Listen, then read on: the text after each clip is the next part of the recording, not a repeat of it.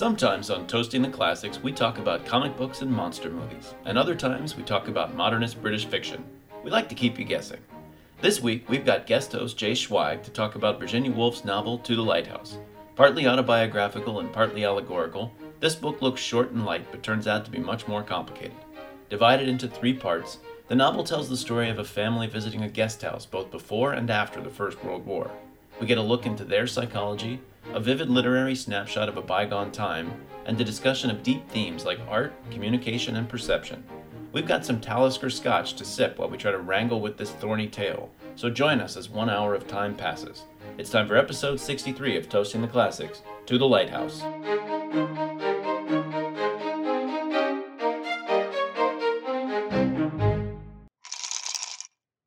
Welcome back to Toasting the Classics. This is Dave MacArthur. We got a guest host today. Hi, I'm Jay Schweig. Uh, I've been on this podcast twice before. The first time we did uh, the book Do Androids Dream of Electric Sheep, uh, the basis for Blade Runner, and our drink was non-alcoholic beer. Torture, so, absolute torture, uh, disgusting. and then the other, the other time was the uh, Hitchcock movie To Catch a Thief, and I think the mm-hmm. drink was like a French. We had oh no, we had Kentucky bourbon because the lady likes bourbon. The the old lady on the in the movie is a bourbon fan. Oh, maybe that's right. Yeah. We did some kind of bourbon. I don't remember yeah. what, but yeah. I guess those were I don't know if I'd say they're esoteric, but they're not uh, they're not your run of the mill classics. And this one I think we got a little weirder. This was not a book that I knew.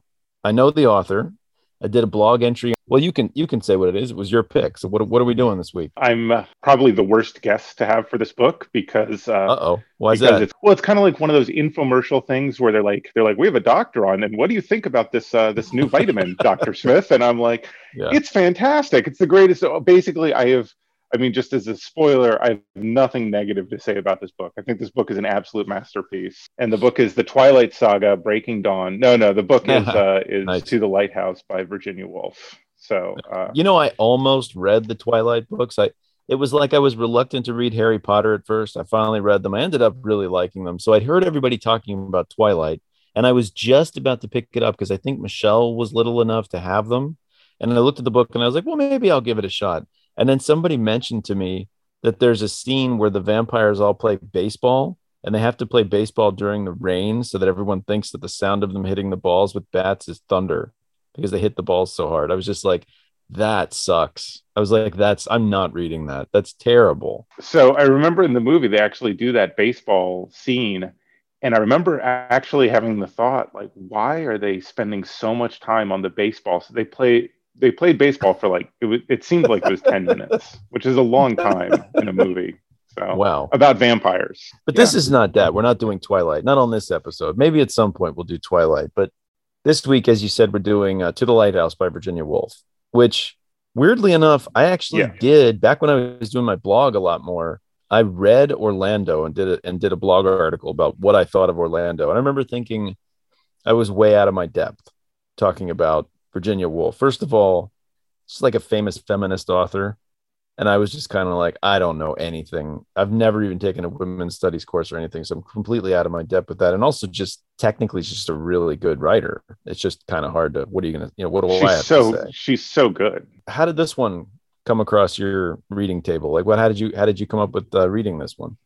So I actually have a uh, I have a book club that we started very beginning of the the COVID lockdown. I have a book club with my mom and my sister and my sister's okay. husband.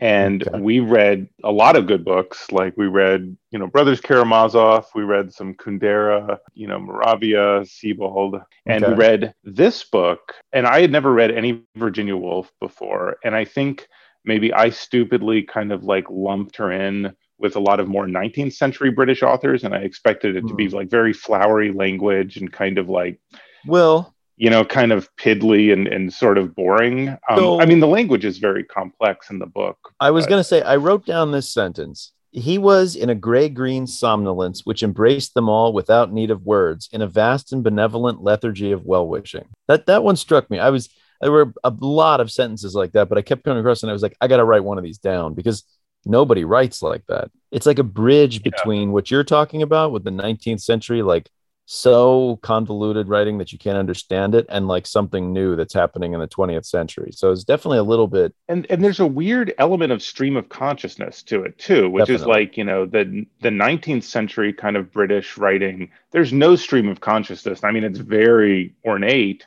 right. but there's nothing like some some parts of it could almost be like jack kerouac or something like that right? I mean because she yeah. has a stream of consciousness kind of rhythm to her. I think this book is kind of almost too early for stream of consciousness, but there is an element of that. There's definitely, yeah, I mean, it's de- it definitely reads yeah. that way. Let's do a synopsis, as it were, in as much as there is a okay. plot. That's one of the things. There's a really good series of videos called it's called Crash Course, and there's one about this book actually on YouTube, and I mm-hmm. watched mm-hmm. it. And the guy was talking about how the big dramatic tension is that in this book is whether or not the people at the dinner party are going to like the beef stew and I was like, yeah, it's it's not it's not yeah. really that kind of a book. There's really not a lot of basically the way this book is, it's it's three sections of book. The first part is a family visiting a summer vacation house. It and I think in the book it takes place on the Isle of Skye, but the real thing is based on Cornwall. I think it was based on something like in her life or something like that. Yeah, um, it's based it's based on her. I don't I don't know any. Her family used to go to go Cornwall ahead. to a vacation house and this is based on it, but it's in a completely different part of the British Isles. I mean, Cornwall's down in the very far southwest, and Skye is in the entirely northwest, up in top of Scotland. But it's yeah. it's very very much based on it. It's, it's like very autobiographical, actually, in a lot of ways. There's a first part. It's one year. It's I think right before World War One, and the family's visiting. It's very interior monologue for just about everybody, and I'd say it's about 120 pages of that first visit and it's just all about the interrelationships between the father and the kids and the wife and the father and a couple of extra sort of hangers on that they have. Yeah just like random people. Yeah. Well, because the the patriarch of the family mr ramsay is a mm-hmm. is a professor of like philosophy or something like that yeah, or maybe back then it was it was classics or something but i think i think um, it's um from what it's like metaphysical philosophy or something like that so. Yeah they talk about uh, they talk there's that great passage where they talked about, you know, his work is like imagining a dinner table in like isolation in a tree, which is just that there's that great passage where they talk about that and like kind of the nature of knowledge. I think it was through Lily's mind. Like Lily was remembering, and Lily is the one who paints, right? Lily was remembering like, right, you know, someone explaining Mr. Ramsay's like what he does um, work to her. right yeah. Yeah. It sounded like it would be pretty esoteric, whatever he was doing.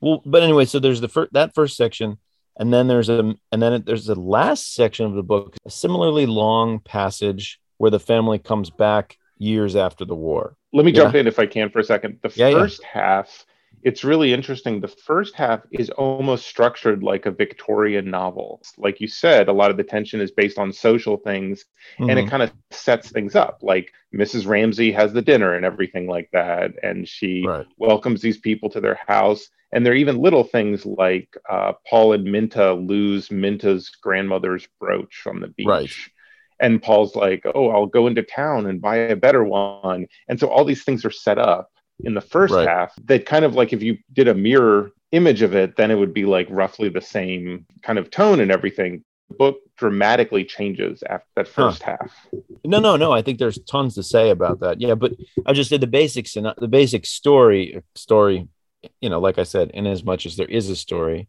but it's that first section where they're there before the war and then another section where they're there after the war and they're connected by what i think is the I think the best part of the book, or the, the, the easiest, most interesting read of the book. Probably if I read the book multiple times, I'd get more out of the, the, the last and first sections. But the middle part called Time Passes, which is almost like from the perspective yeah. of the house. Like the, the house is kind of aging and watching yeah. time go by.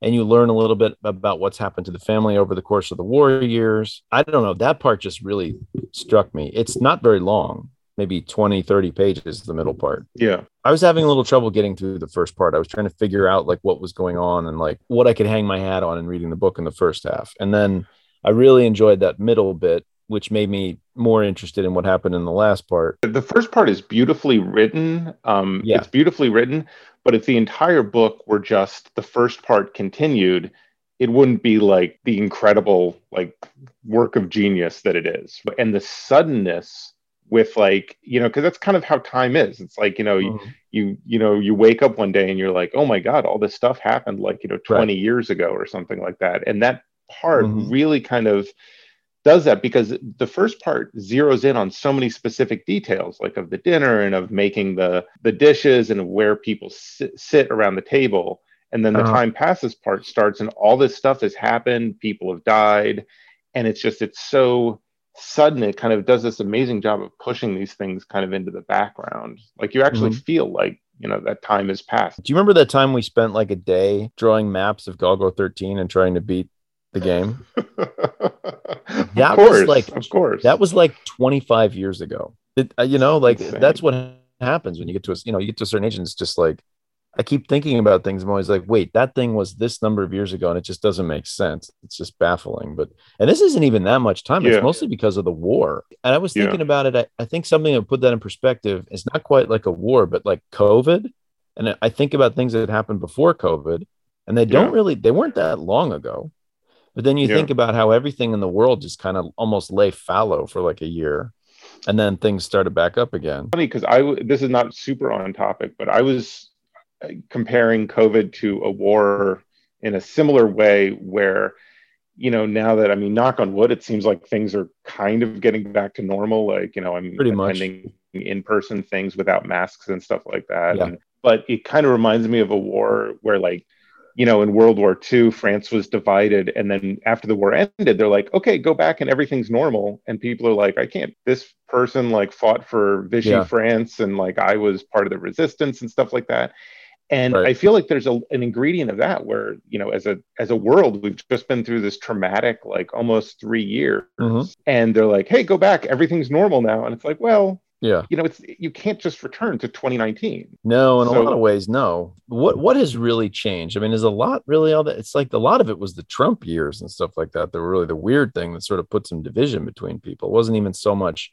i think covid yeah. was almost like this event that everybody was divided about. It was like some people were pretending there was no pandemic, I guess. Yeah. I don't know. It's um you want to get you want to get our drinks out? Yes. All right. So you chose the drink this time and it looks like okay, so you already had this on hand. How much did that bottle cost you? Out of curiosity. Uh I have no idea actually. So this is so what we have is we have Talisker, which is from the yeah. Isle of Skye, correct? Is that right?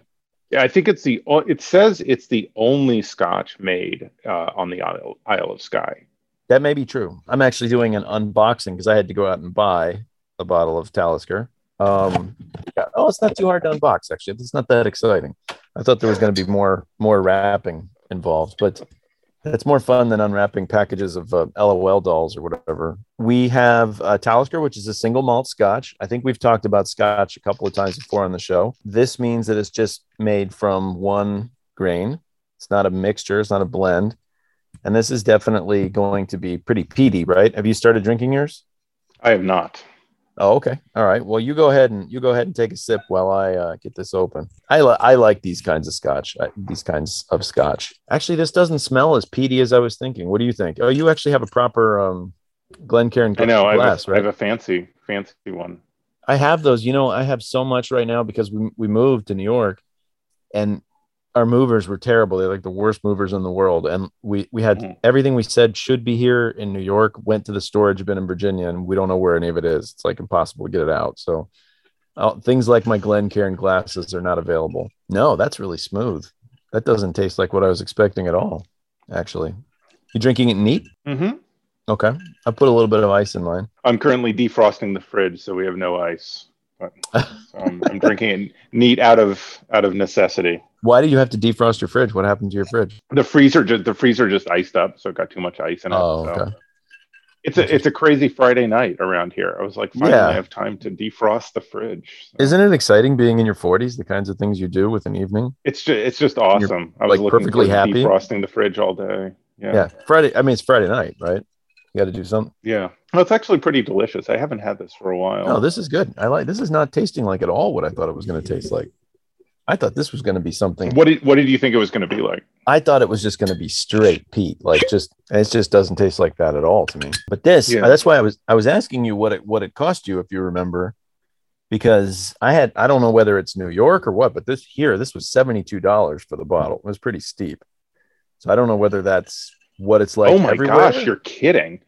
Yeah, I don't know. I don't know Well, if the I price- I don't think I've ever paid more than like forty dollars for Talisker. Hmm. Oh, is this so? This is a regular drink of yours. Well, I mean, Right. I've had it like since grad school. I think I've I've liked it. So yeah, it's kind of a cheap choice, I guess, because I already, you know, I already know it and stuff like that. But I Already had a bottle- from the already had a bottle Skye, around the and house. this is already had a bottle and everything Yeah. like that.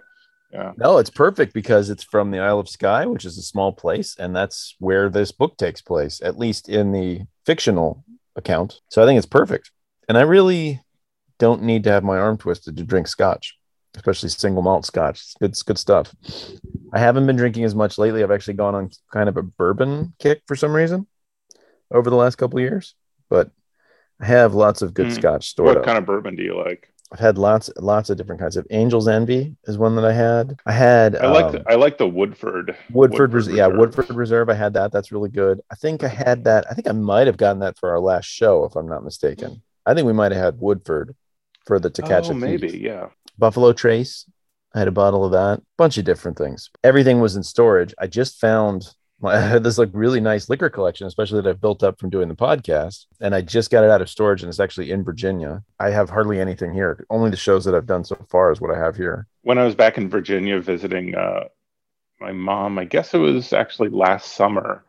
Um, my sister and I realized that you know my mom doesn't really drink, and so she amasses these little like the the travel size like airplane liquor bottles, and she had enough for like a full bar. So we made like a full bar, but it was like tiny.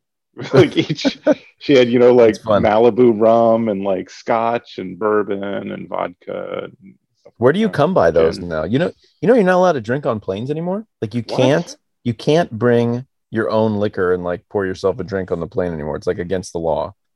Like you can actually go to jail for doing that. Apparently, they said that one time. I thought this was America. I know, right? What did I have? I think I just got like a little bottle of wine or something at the airport one time, which I've never actually done before. But it occurred to me, I was like, oh, I'll get like a bottle of wine. It's cheap here. And then I can have it. I could have a wine on the plane for like way less than what they charge. And then I get on and they're like, remember, it is illegal to drink on the plane your own alcohol. And I was like, that they just changed that rule. It's the first time I ever brought alcohol on a plane. Like, but anyway, So I drank it anyway. But you know, when I was when I was in Israel at the Tel Aviv airport, you know, just like any other airport, you can buy duty free liquor and wine and stuff like that, right? And then you you get to the place where you like actually get on the plane, they have an announcement that you can't bring any liquid on the plane. And so Oh, these wow. like gate agents had like boxes and boxes of liquor that they would just be like, "Do you have it? Do you have, have any liquid?" And they would take it from them, even if they just bought it like ten minutes earlier. usually you go through security and then there's a duty free shop. No, no, but I'm yeah, I mean the people right when you're getting on the plane. Like they're Oh. they're security because there's extra security at Tel Aviv. Is it only for international flights, or is it just like a trick that the Israeli security service is playing on people? They're like, "Hey, you want to buy a bottle of something nice?" like, They're and like- give it to and give it to Moshe at the at the security checkpoint. You Yeah. know? Like, yeah, that seems like, like, that's you that can't have any right. Kit Kat either. You can't have any Kit Kats either. So you have to give me that Kit Kat. Um, I'm like, you just so, made that up. Let's get back to the book, huh? Did I ask you like what was why why did you choose this one? Like what was your what was what was your relationship with the book? You said you did the book the book the book club about it. the thing about the book is it really it has so many layers and there's so many subtle things to it. I really think it's the kind of book that you could read like 10 times and get something new out of it each time. It Um, definitely seems to me like a book that I would benefit from reading more than once. I definitely felt that way. The first reading, I mean, a lot of what I was taking away was just like beautiful language. And I kept thinking, I was like, wow, what am I going to say on a podcast about that? You know, like uh, Virginia Woolf's a really good writer. You know, I don't know, I don't know what else to say. It's really like, I, I really can't like argue with that. Like, Yeah. it's really, she's really good. It's not, uh, it's not great, uh, argumentative. It's not like uh, we, one of our most popular shows is just like a comedy album about of Bill Cosby's that we did because Bill Cosby's Mhm. controversial. So I feel like I want to say Yeah. something controversial about Virginia Woolf, and I, you know, I guess my hot take could be, you know, she sucks, but it's just not true. like she's a really good writer.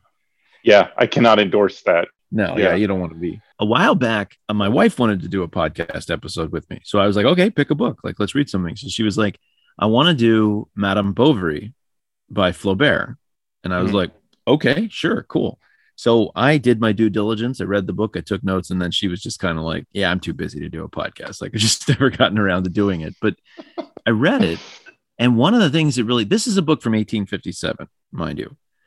Yeah. One of the things that struck me about it is the way that the almost like the camera view of the writer would shift from the internal monologues and like, you know, omniscient about a person's thoughts from one character to another seamlessly throughout the course of the book. And I remember thinking, like, yeah. wow, that's a really, I don't think people quite do that anymore. Usually you stick with one character's viewpoint. But then I read this and I was like, that's absolutely what's happening here. Totally. The, the, the camera yeah. viewpoint is dancing between characters like really effortlessly.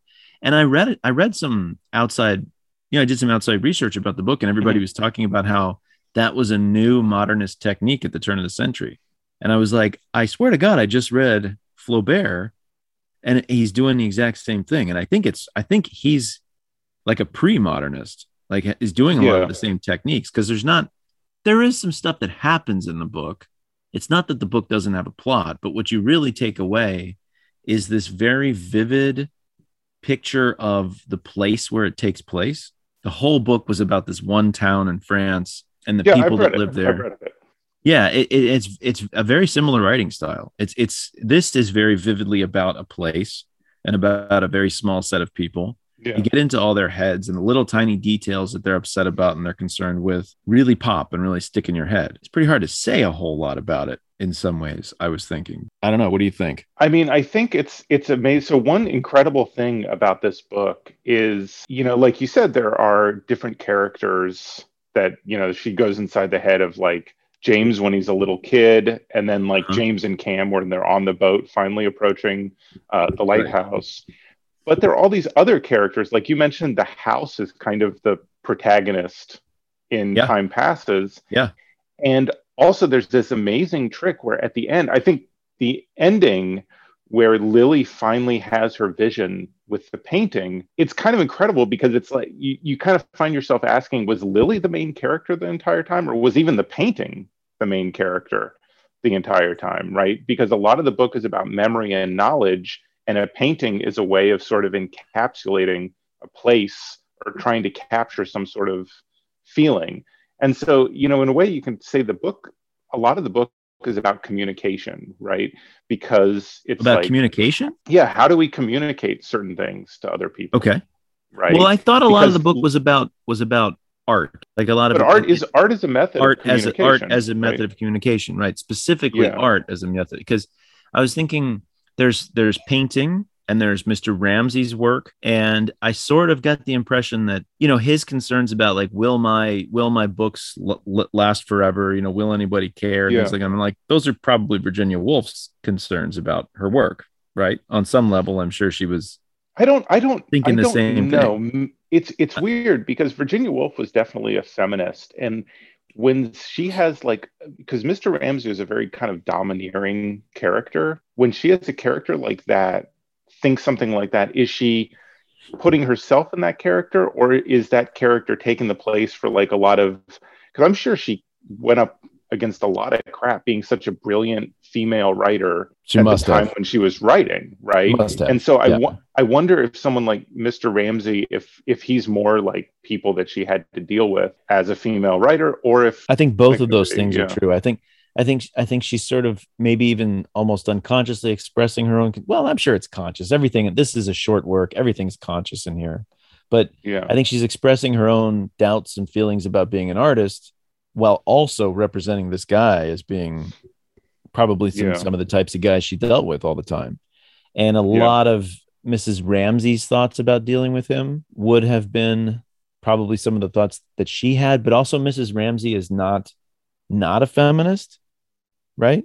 She's definitely like my place is the home and yeah. I'm I'm I'm I'm naturally subservient to this man so she's not really like Virginia yeah. Woolf's, Woolf's perspective on this, I wouldn't think in any way. Although she was married, right? Yeah, she was. Yeah. And, and so, it seemed like she was ha- she was happily married too. So she, I think like... she was pretty happily. I think her husband was actually yeah. a pretty good guy from all the things that I read about it. Although her life didn't turn out very happily, I guess.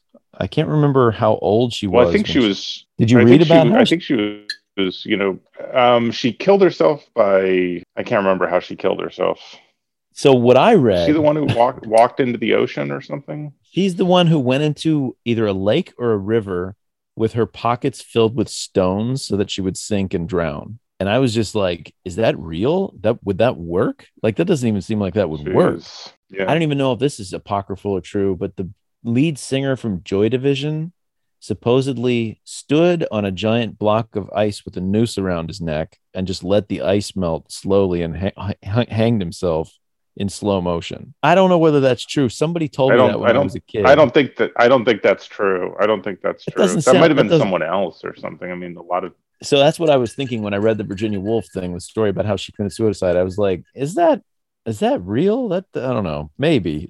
People people kill themselves that way though. Like Paul Celan, like I think just walked into the Seine or something. it reminded me of uh of you know sometimes I haven't done it in a while, but sometimes I do this thing where you like float in the in a tank for an hour, and like the water has Epsom salt in it, so so the the density is is big enough or is great Right. enough that you float on the water, right? Mhm. And so it's you float there for an hour. It can be pretty relaxing. But I was telling that? my dad, yeah, I've done that a bunch of times. Huh. Okay. Yeah. Where do you do that? Like at a spa or something? Yeah, there's just a place that does it. I mean, Huh. and we're in the Midwest, so it's super cheap. It's like thirty dollars a session or something like that. But um, All kinds of strange Victorian treatments are like completely expensive in the Midwest. Yeah. yeah, yeah. If you do if you do this, if you do it twice, then they give you leeches for half off, which is yeah. also pretty Nice. sweet. Yeah, But, that's uh, good. You can take yeah. the cure for very cheap. Yeah. I'm There was a, uh, spending so much money on leeches. So I was telling my dad about this, and I'm like, and it's really, you know, it's relaxing. It's kind of, uh, it's kind of nice. And he's like, "Do you float face up or face down?" Like, well, Why would why would he ask that? Wow. I think that would be a great accidental death. It's like, yeah. it's like this Oh, guy. you didn't tell he, me uh, you didn't tell me I was supposed to float back on my back. and then you and your family sues because he didn't explain it to you. Yeah. Nowhere in the pod does it say you have to float face up.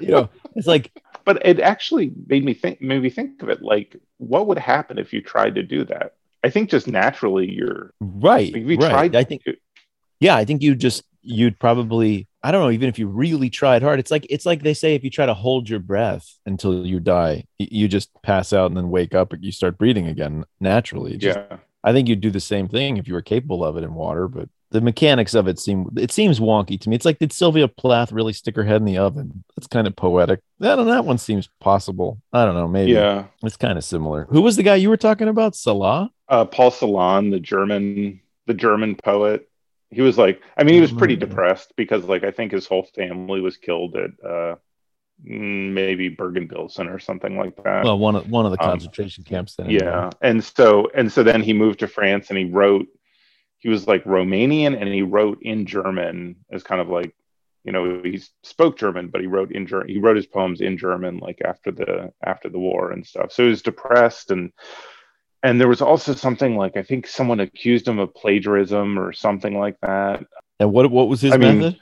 Uh, they say just walked into the seine i think Yeah. uh, art Yeah. Well, because so book. it ends You know, with art is kind of a means of communication right. It ends with the painting, and Lily finally finishes her painting painting and says, "I have had my vision," which I sort of figured stands in for like a final line of the book from the author as well, right? Like it's the same thing, like Virginia Woolf writing this book and saying, "I have had my vision." So her sister, her sister is what? What's her name? It's Vanessa something, right? Vanessa Bell. Vanessa Bell, who was a painter, who was a famous painter also. She read this book and she said it was Mrs. Ramsay's depiction in the book was like having her mother resurrected and like getting to see her mother again. It was so vividly drawn and so much like their mother that it was like seeing her again. And then the house was, it seemed very much based on the house that they lived, that they, sorry, not lived at, but that they would vacation at when they were kids. And so I was thinking, I mean, it's so, the book is very, re- uh, realism is probably the wrong literary term to use, but you know what I mean. It's very realistic. Like it's that, that's what Yeah. this.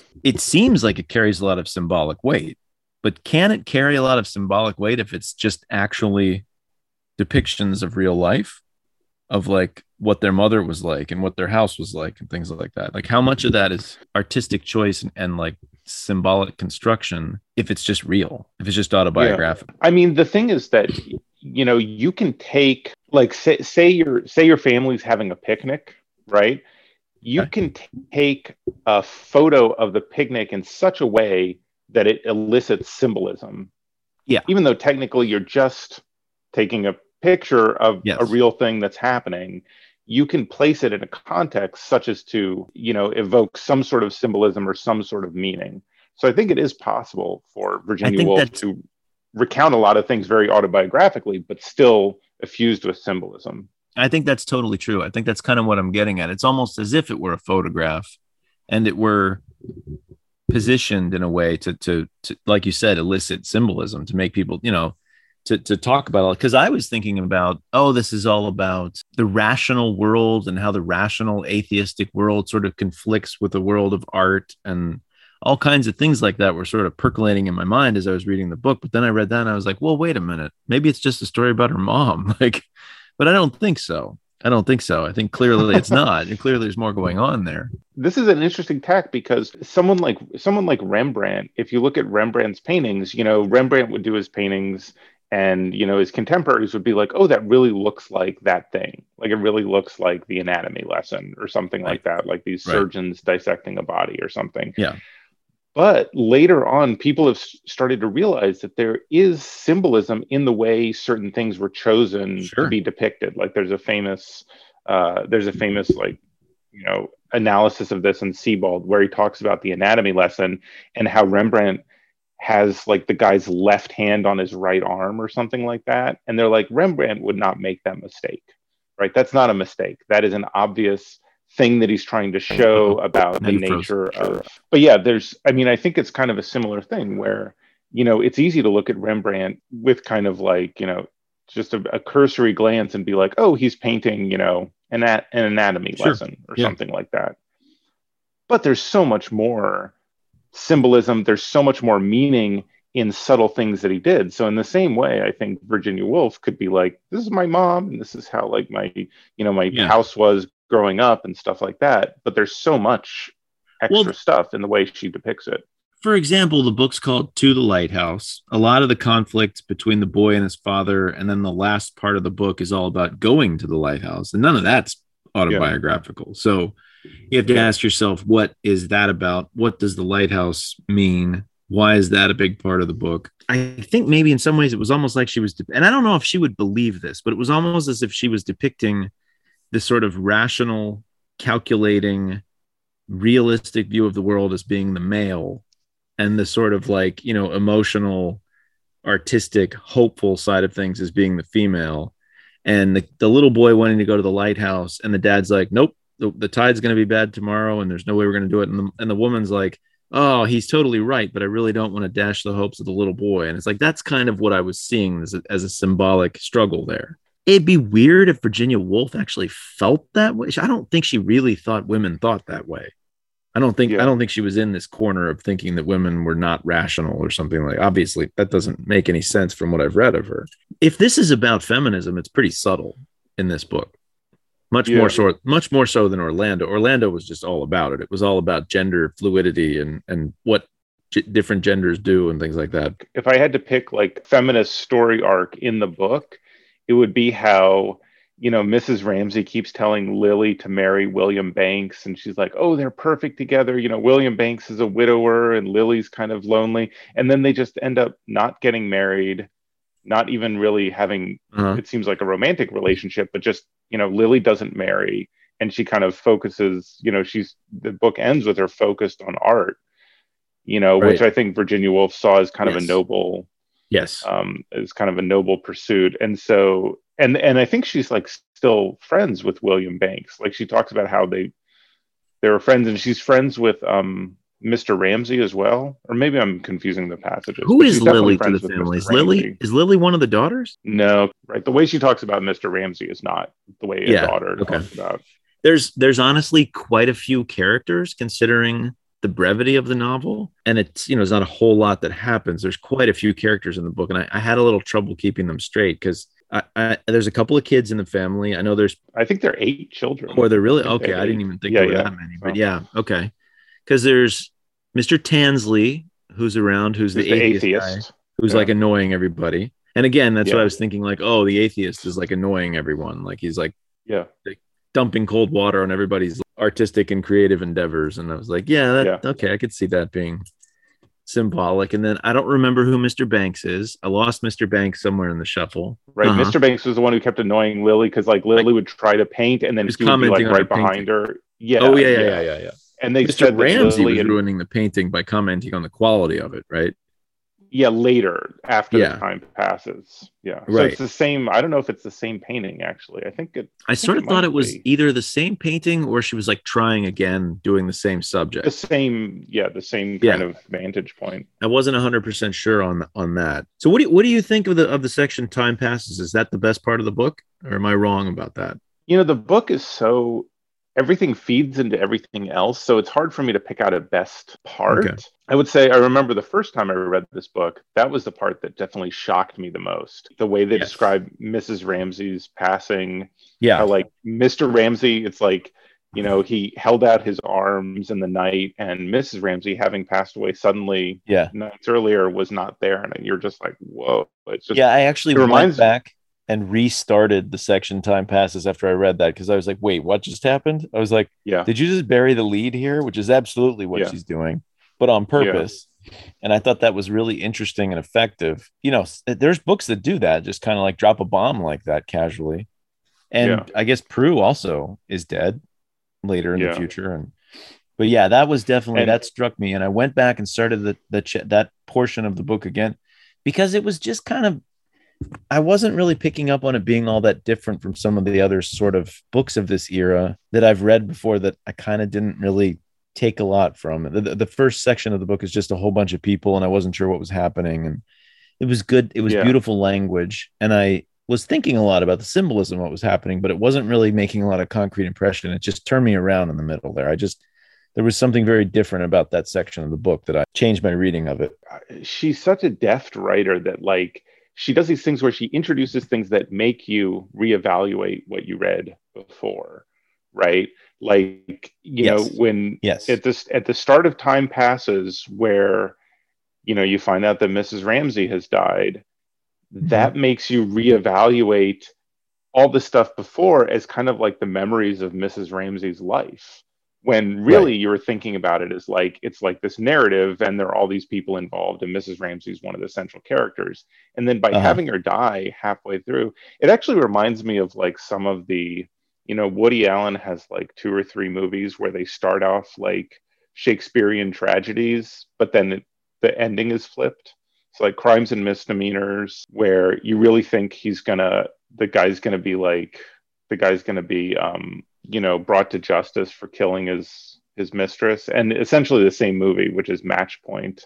Yeah right I, you, you know for some reason i saw crimes and misdemeanors a really long time ago maybe even when i was like a kid because my dad was a huge woody allen fan. But i saw match point in the theater when it came out. I really really liked that one. I like that movie a lot even though i know it's just kind of a rehashing of the previous movie, but it's almost the same movie, only it doesn't have the didn't have the tennis metaphor, but yeah. I feel like it's a similar thing though, where she starts off in a way that like a lot more classic novels you know like the classic mm-hmm. novel structure would have like oh this person should marry this person will yeah. it work out and like yeah and but then she, you know that middle section is kind of like the break into modernity and yeah. it just does it so yeah, yeah. it does it so well i i actually thought the middle part this is kind of lame but but i've read a lot of stephen king recently and it felt like one of his mm-hmm. books for some reason. He does these kind of digressions.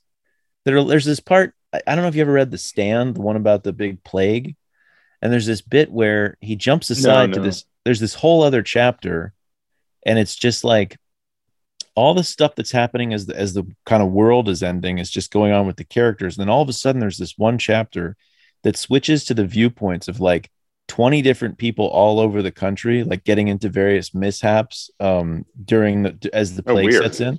And it's just like a really the chapter really stands out. I don't know it reminded me that it, i just wanted to read this one multiple times because just liked the way it was outside the rest of the narrative in a, in, in a strange sort of way. It sort of changed the whole way i looked at the book. I, I liked um it was from the perspective of the old lady like the caretaker lady. I thought really stuck i know i love that and the house and just everything yeah. about that. Like I read Orlando and it was a really good book, but I didn't really feel like I was missing a whole lot on the first read through, if you know what I mean. This one I did feel like I probably would benefit from reading lots of times. This is my second time reading it. Also, I've started Orlando and I've started The Waves, okay. um, which is her last book. And both books, I really I didn't get too far in because I'm like, I really should just reread To the Lighthouse because it just made such an impression on me. I was wow. like, why even why even like read? I mean, and I'm sure they're good in their own ways and stuff like that. But I haven't heard. Yeah, or, Orlando was good. Orlando, Orlando, was good. I, I, liked it a lot. Um, I, I, would not say anything bad about that book. I just don't know if it was as, like I said, like dense. Like this one, I feel like there was a lot more meat yeah. on the bone. I mean, I think this one is like it's so hard to say like what my favorite books are, but mm-hmm. if I had to pick like the top ten, this one would definitely be in there. Wow, that's that's powerful praise. I think in some ways, well, I've, I've only I've only read like eleven books, so okay, fair enough. That, just, but, so, what's the book you're leaving out? I guess is the main question. Um, but I um, That's Twilight again. A lot of times when I do these shows, somebody will pick something, and because they like, we did a show on uh, Inside Llewyn Davis, the Coen Brothers movie. Oh yeah, and honestly, my watching of it, I was just kind of like, yeah, it's not even, it's nowhere near my favorite Coen Brothers movie. It's okay. There's nothing wrong with it. But because my friend Chris picked it and wanted to do it for the show, I really paid a lot of attention. I almost, I kind of felt that way about this one because I don't know if I would have necessarily had a massive impression of this book if I'd just read it. And I was having a little bit of, yeah. I was not ripping through it like the first part. I was having a little bit of trouble forcing myself to, not because it was bad, but I was just, I don't know, just wasn't gripping. It's, it's like you said with Orlando. Sometimes something just doesn't grip you, you know, for whatever reason. Yeah. It, it gave me like I was paying a lot more attention to it and and enjoying it a lot more because you had said, "Oh, this is a really great." Yeah, I would um, say for part for part of the recommendation, I would say it's a good idea to just stick yeah. with the first half, even though the yeah. first half is pretty dense. And it's, it's one of these books where it, it's kind of rough because you know if you read kind of page turner novels and stuff this is the kind of book where you really can read like three or four pages and then put it down and just kind of think about what they went over that's that's the way pages. i read it that when i yeah when i say i was having trouble reading it that's what i was doing i was reading 10 maybe 15 pages and then i kind of would be like okay I, I feel like i'm breaking a sweat here i'm gonna like put it down for a little bit and i'll come back to yeah, it yeah exactly i again i've said this multiple times but for some reason that middle bit gripped me a lot more. I don't know, it wasn't like Spider-Man fighting Thanos or something like that, but it was it was still like for some something about that middle part was like, "Oh, I like the I like what she's doing here. This is interesting yeah. to me." This this weird way where the where the person who seemed like the protagonist of the first half of the book just died off camera. And and then the description of the house and the aging of the house for some reason I just really was into that part. I don't know why. But obviously, that part would not have held the same emotional heft were it not for the first half. No, not at all. But literally, the, the, the, that passage is called Time Passes, and there was just something very evocative in the way the passage of time was described in there. Um, and the sort of just entropy of a house left to itself, yeah. and the idea of the books kind of moldering in their in their spines and stuff like I don't know, little things like that just really stuck in my mind. Well, and it's also amazing because, you know, one of the things that that is kind of a theme, I guess, is things being left behind. So, you know, uh-huh. uh, Mr. Ramsay, like you were talking about, with he's wondering if anyone's going to read his books like 200 years later. But also Lily, when she's doing her painting, she's like, this will probably just be rolled up in an attic somewhere. I found that very interesting how after the first half, you know, it's not like it rejoins the house 10 years later and Mr. Ramsay is like tidying up. It's someone you've never met before who's not even right. who's just an employee of the family and she's like, "Oh, this place is a mess." Yeah. And it's it's just a really weird way of kind of approaching that setting. It reminds me of there's a really weird thing that happens with maybe it's different with like college towns or something like that, but I remember, you know, when I was in in grad school in Ithaca, there were a lot of places where I just knew a lot of people because I was uh-huh. there for you know a while. Oh, and you go so, back and there's nobody there anymore, right? I, I went back like four yeah. years later, and I'm like, all the places are still there, like the same coffee shops, the same like yep. restaurants and stuff. Yep. But I'm like a stranger there now, which is such a weird thing. And that kind of reminded me of that same feeling with Time that's, Passes, where that's probably one of the reasons why that was so powerful to me because I have had that feeling many times. I've lived in cities yeah. for a couple years and then you go back. I remember I went back to New Orleans. Um, and I was there a little bit after Katrina, but mostly my time in New Orleans was before Katrina, and then there was the city after Katrina, and I didn't really live there anymore. And the first couple times I went back, I felt like I was walking yeah. through like a ghost of my old life there. Like there was, like you said, like none of the people that I used to recognize at the coffee shops yeah. and things like that were still there, and none of my friends still lived in the city, and it was just very, very weird. Like it was like yeah, I, I, I know exactly what you mean by that because the place meant a lot to me at the time, and it was filled with, yeah. like you said, like actual people that I knew and things. But I, I sometimes I just think about that. Like, like we live in a house here in New York.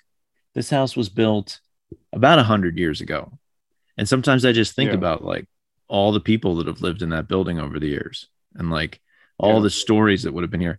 We went to my son does scouts in a church basement over on 71st Street. And it's, I mean, that church has got to go back to the 1850s, right? And we were down yeah. in the basement and I was looking around, I was thinking, like, of all the people over the years, maybe it's because I read this book, I was thinking it, but I was literally thinking all the people that must have worked so hard to keep this place from being filled with rats and being moldy and like just, I mean, hundreds of different people over the years that that kept this place from falling yeah. apart. And there's a lot of there's a lot of stuff like that in New York, actually because everything's you know yeah. fairly old and it's been heavily used over over the centuries. Maybe i'm just prone to those sort of sort of thoughts is why i enjoyed that middle yeah. part of the book quite a bit. There's a couple of different symbols that i kind of wanted to talk through and see what you thought of them. Like why do they have a skull in their room? Yeah. The children I mean, have like a pig skull in the room or something i don't know i mean i mean that could be it could be about mortality or something right mortality is a big part of the book is it similar but, to like the the pig skull in Lord of the Flies? Is it some kind of a reference to the devil? I don't I don't know. I mean, Lord of the Flies came after this book, right? Oh um, yeah, yeah, definitely. Lord of the Flies is like from the 50s, but I was just thinking, is that a similar symbol? Like it Oh, I don't know. A pig skull is such a strange thing to have in a children's room. Like and the, the old lady who's taking care of the house, she goes and she's like, Whoa, what were they thinking putting a pig skull in the kids' room? And I'm like, Yes. Could I have that question answered for me at some point? I don't know. They were like, the children are having trouble sleeping because we put this pig skull in the room and i'm like yeah of course what what is going on here like what this doesn't make this is like a symbol without much justification to exist in the book i i, I didn't understand that I, I wonder if part of it is like the dad you know i think one of the things that made the dad kind of not as you know that, that created the tension between the dad and the children was it seemed like uh-huh. the dad didn't really treat the children like children he treated them like adults yeah, like an adult. When they were kids. An adult, if you stick a pig skull in the room, they're going to react completely differently to the way that the way the child would. Yeah. So a reasonable a reasonable adult would be like, "Thank you for the pig skull. Exactly. it." oh, that's a very that's a very nice gift. That doesn't trouble me at all. I won't have any any trouble sleeping whatsoever looking at the pig skull with its mouth hanging open, like leering at me every night when I sleep. I might ask questions about why you put it in my room, but I, I, you know, it's not going to keep me awake or anything. I'm not sure I understand the lighthouse. What's what's the symbolism of the lighthouse for you? That's a big one, so I feel like you probably have a theory there. I mean, the, you know, the lighthouse. There are a lot of very heavy-handed metaphors it could stand for, like for instance, just vision or like some sort of perception, right? Because I think a, a big part of the book is about perception and I don't uh-huh. think it's, you know, really a coincidence in the two things. Well, obviously it's not a coincidence because she wrote it that way, but you know, they reach the lighthouse as soon as Lily has her vision. Yes.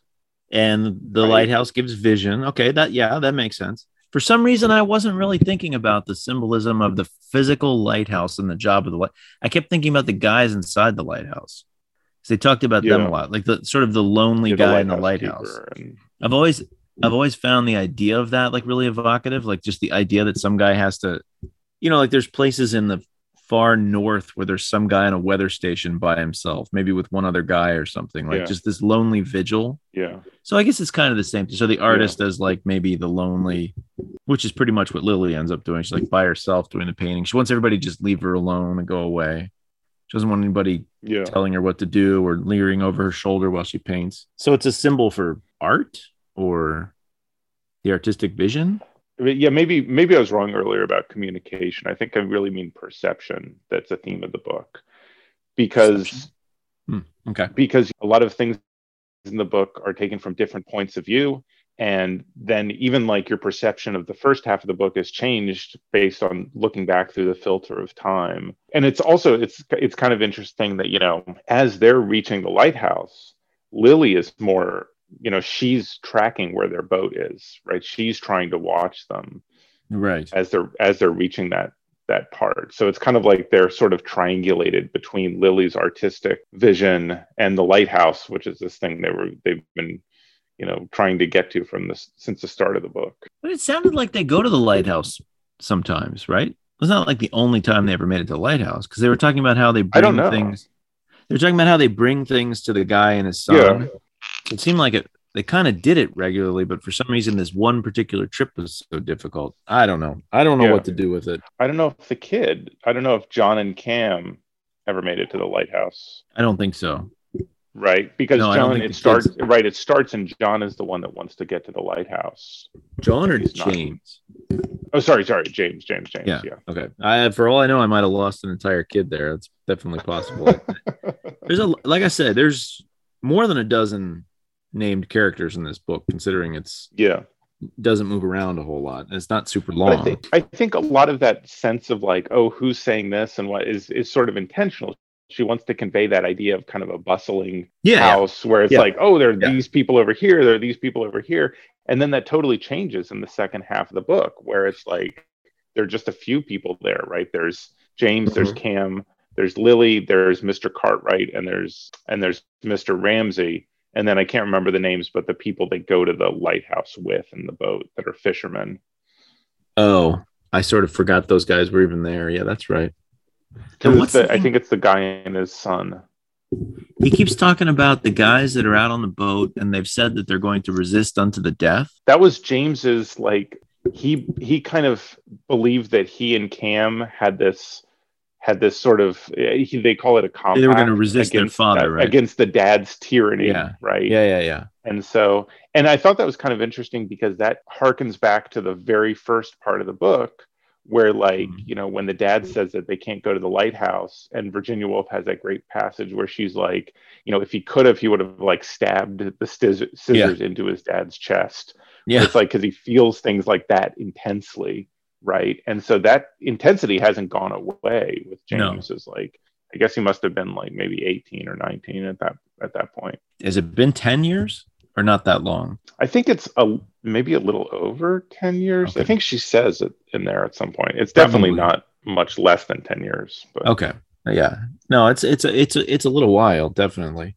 But that's not that much time if you think about it. If you think about what happens over the course of 10 years, you know, things weren't that different for me 10 years ago. In some ways they were. Some things have changed. Some people are gone, you know, there's so Yeah. some things can I'm still change. drawing maps at Golgo 13. Never did beat that game, never beat Solstice. There were a couple of ones I used to like to draw maps of and try to beat, and I never Golgo 13 is just an impossibly hard game. they focused on selling you the game and not so much on whether or Mhm. not the game was when i was a kid my friend for some reason his parents just bought him like every atari game and we, i would go over there on the weekends and we would start through his list of games and try to play them and i remember we would get out the et game and we would put it in and we would try to play it and we could never figure out how to play it and i thought he Yeah. and i were just like really bad at video games and, and it was like it was only years decades later where i realized oh no this is like an infamously difficult video game that was Yeah. poorly poorly put together and programmed and like nobody could figure Yeah. out how to play this game and they had to bury it in a land in a landfill in New Mexico and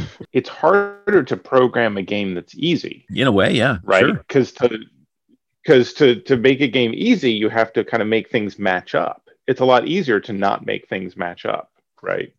Sure. It's My it's a lot easier to to build a car that doesn't work than it is to build one that does work. right. Yeah. You know like if you just build a a lump of wood with like three triangular wheels like it's a lot easier than actually constructing one that you know can drive down the street like in, into the lighthouse they should have had a thing where lily's like you know it's a lot easier just to spill a paint can on this canvas i mean it takes like it takes literally like 10 seconds this is Yeah. way easier Way easier. like- and that reminds me of what happens on the rowboat where mr ramsay finally just offhand you know praises oh right uh, James's way of of of working the rudder, yeah um, taking the rowboat up to the, or maybe it's not a rowboat, it's sailboat. No um, it's a sailboat yeah taking the sailboat up to the the lighthouse and James is just so happy at that one. Yeah. Even though it's like Mr. Ramsay didn't think anything of it, right? He was just reading the whole way, and he was probably like, "Oh, good job." You know, you know the lighthouse might represent the dad, like the the love of the father, or something like that, like sort of the the affection of the father. Like the the dad is this big remote thing that everybody's always trying to reach, and his light is just kind of beaming around, like not really shining on you very often. I think they even I think there's even some comments about how every once in a while his light shines on you, and I think she says oh, something. Oh, that's interesting. Yeah, because they talk about the they even talk about the lighthouse, the light of the lighthouse going through the the house right? They talk about it like passing through the house at yeah. some point too. So yeah. it's kind of the dad and the lighthouse are kind of both. They have a presence in the house, or the way that they only visit the house is like from time to time. Yeah, like the family only comes there and brings life into the house every once in a while. It's a hundred percent. There's a whole bunch of interpretive value to it. There's a whole bunch of symbolic value. I don't know. I think I, I think I'd want to read it more than once. I think if I was going to try to come up with I could imagine just reading. I think it's. It, I think it's such a good book. I could imagine it being one of these books that you could just pick it up occasionally and just read a passage. And if you know it well enough, like so. you could you could read like the dinner passage or something and be like, okay, what's going on here? You could read the passage where, you know, they talk about like knowledge as the alphabet and like almost no one gets beyond like was it Q R. or something like that? Or, Q, yeah, Q. I didn't yeah. understand. I was thinking about that. I was like, what does he mean by that? But then I realized if he's a metaphysical professor, that makes more sense to me because I thought he was just like a I don't know, a history professor or something. I was like, what do you mean? Just read, read the next book. Like, but if you're trying to piece through like, you know, epistemology or whatever it is that he studies, then that makes yeah. a lot more sense. It makes you trying to figure everything out. On the show, we usually ask what your biggest surprise was. I mean, I had no idea what I was getting into with this. So I have to say my biggest surprise would just be that middle chapter and, and Mrs. Ramsay just getting written off the show all of a sudden. Yeah, there should be a warning before this episode that's like, you know, maybe go and read the book first and then listen to the episode or something like right. that. Because I I approached the book the first time I read it in the exact same way, where I had no idea what was happening, uh-huh. and so I really thought like the book was going to end with Mrs. Ramsay finally being at the lighthouse, and like I had no idea. I I couldn't believe it when she when she died halfway through Right. But a very, and that was very surprising to me. But one thing that also surprised me the first time I read it was how beautifully it comes together in the end. Because I think it's very easy to take a very modernist sort of like complete, you know, completely scorched earth policy. And it's just like at the second half, everything like all these bad things happen, and then like someone right. dies and someone else right. dies. And so to bring back this order and to bring back that extremely poetic moment where they reach the lighthouse, and at the same moment, Lily finishes her painting. It's such a, a beautiful and, and sort of very poetic, very uh, harmonic, I guess. So there way was, of finishing the book. There was something I read, uh, and I don't remember where I read it, but it was about this book, and it was talking about modernism and kind of exactly what you're saying. How modernism is all about. Uh, it predates deconstruction, but you know it's it's a lot about that. It's about just destroying everything, destroying all the rigid value systems and things like that that existed before. But that this book, yeah. this book, in showing this kind of change and showing a kind of underlying permanence beneath that change and the comfort you can find in that yeah. And the fact that there's things that have changed, there's still some things that didn't change underneath. So the ending was the biggest surprise for you, the way that kind of tied together. It wasn't a big bleak. Well, not not so much the plot of the ending, but the tone of the ending. Yeah. Because I think if you if you take if you take the time passes section, it wouldn't be surprising. I would say, you know, Madame Bovary actually has more of a modernist ending because yeah, if, if you remember Madame Bovary, like dark. all the people, it, yeah, it kind of dark. follows the people. There was that like that one, the pharmacist who wants the award or something, and he finally pays enough people and gets the award. Or yeah, I haven't read it for a while, but I remember something like that. It's kind of similar in a lot of ways. There's there's some similarities actually, with the way that it talks about people's lives. Oh, sorry, she's such a skillful writer. That's also surprising. Is a, you know, and that's and I kind of you know weirdly that's sort of like the the getting to q and then r and then beyond is like she's writing at this level that someone could like you know work at being a writer their whole life and they might not reach the oh, level yeah. of just oh. adroitness with language that she has Oh, right. absolutely. You're definitely toasting this classic. The only devil's advocating that I would do is is this do I know enough Virginia Woolf to know whether I think like this is her greatest book? Quite a few people do consider it to be. I think this one is a better book than Orlando. I found Orlando to be like an easy read. Like cuz on some level it was yeah. just a historical fiction book in a lot of ways. It was just very easy to consume as a story that takes place in history and maybe don't get too bogged down about the symbolism. I feel like there was quite a bit of it in there.